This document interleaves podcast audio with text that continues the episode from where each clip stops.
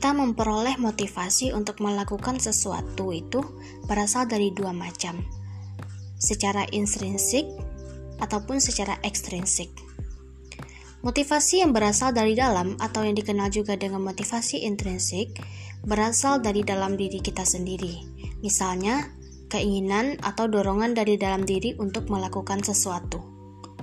Misalnya, kita memang ingin belajar, memang murni dari hati kita untuk belajar. Sedangkan motivasi yang berasal dari luar atau yang dikenal juga dengan motivasi ekstrinsik berasal dari luar, misalnya dari orang tua, keluarga, guru, teman, dan orang lain. Motivasi ekstrinsik bisa kita peroleh dengan cara mencontoh orang lain ataupun saran dan masukan yang diberikan oleh orang lain. Misalnya, kita bercerita kepada orang lain ataupun bercerita kepada sahabat mengenai malasnya kita untuk belajar.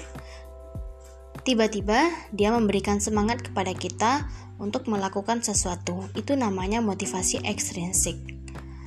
Nah, bagi teman-teman semuanya ketika berada di fase malas ataupun low motivation, berada di motivasi yang rendah, maka lakukanlah beberapa cara untuk memperoleh motivasi dan utamakanlah raih motivasi dari diri sendiri terlebih dahulu baru dari orang lain.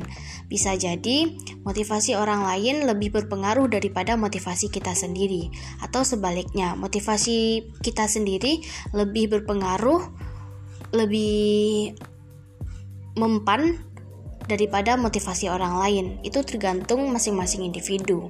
Nah, jadi coba pahami bagaimana cara teman-teman untuk mendapatkan motivasi, baik itu secara intrinsik ataupun ekstrinsik, atau bisa juga digabungkan keduanya, combine antara intrinsik dengan ekstrinsik.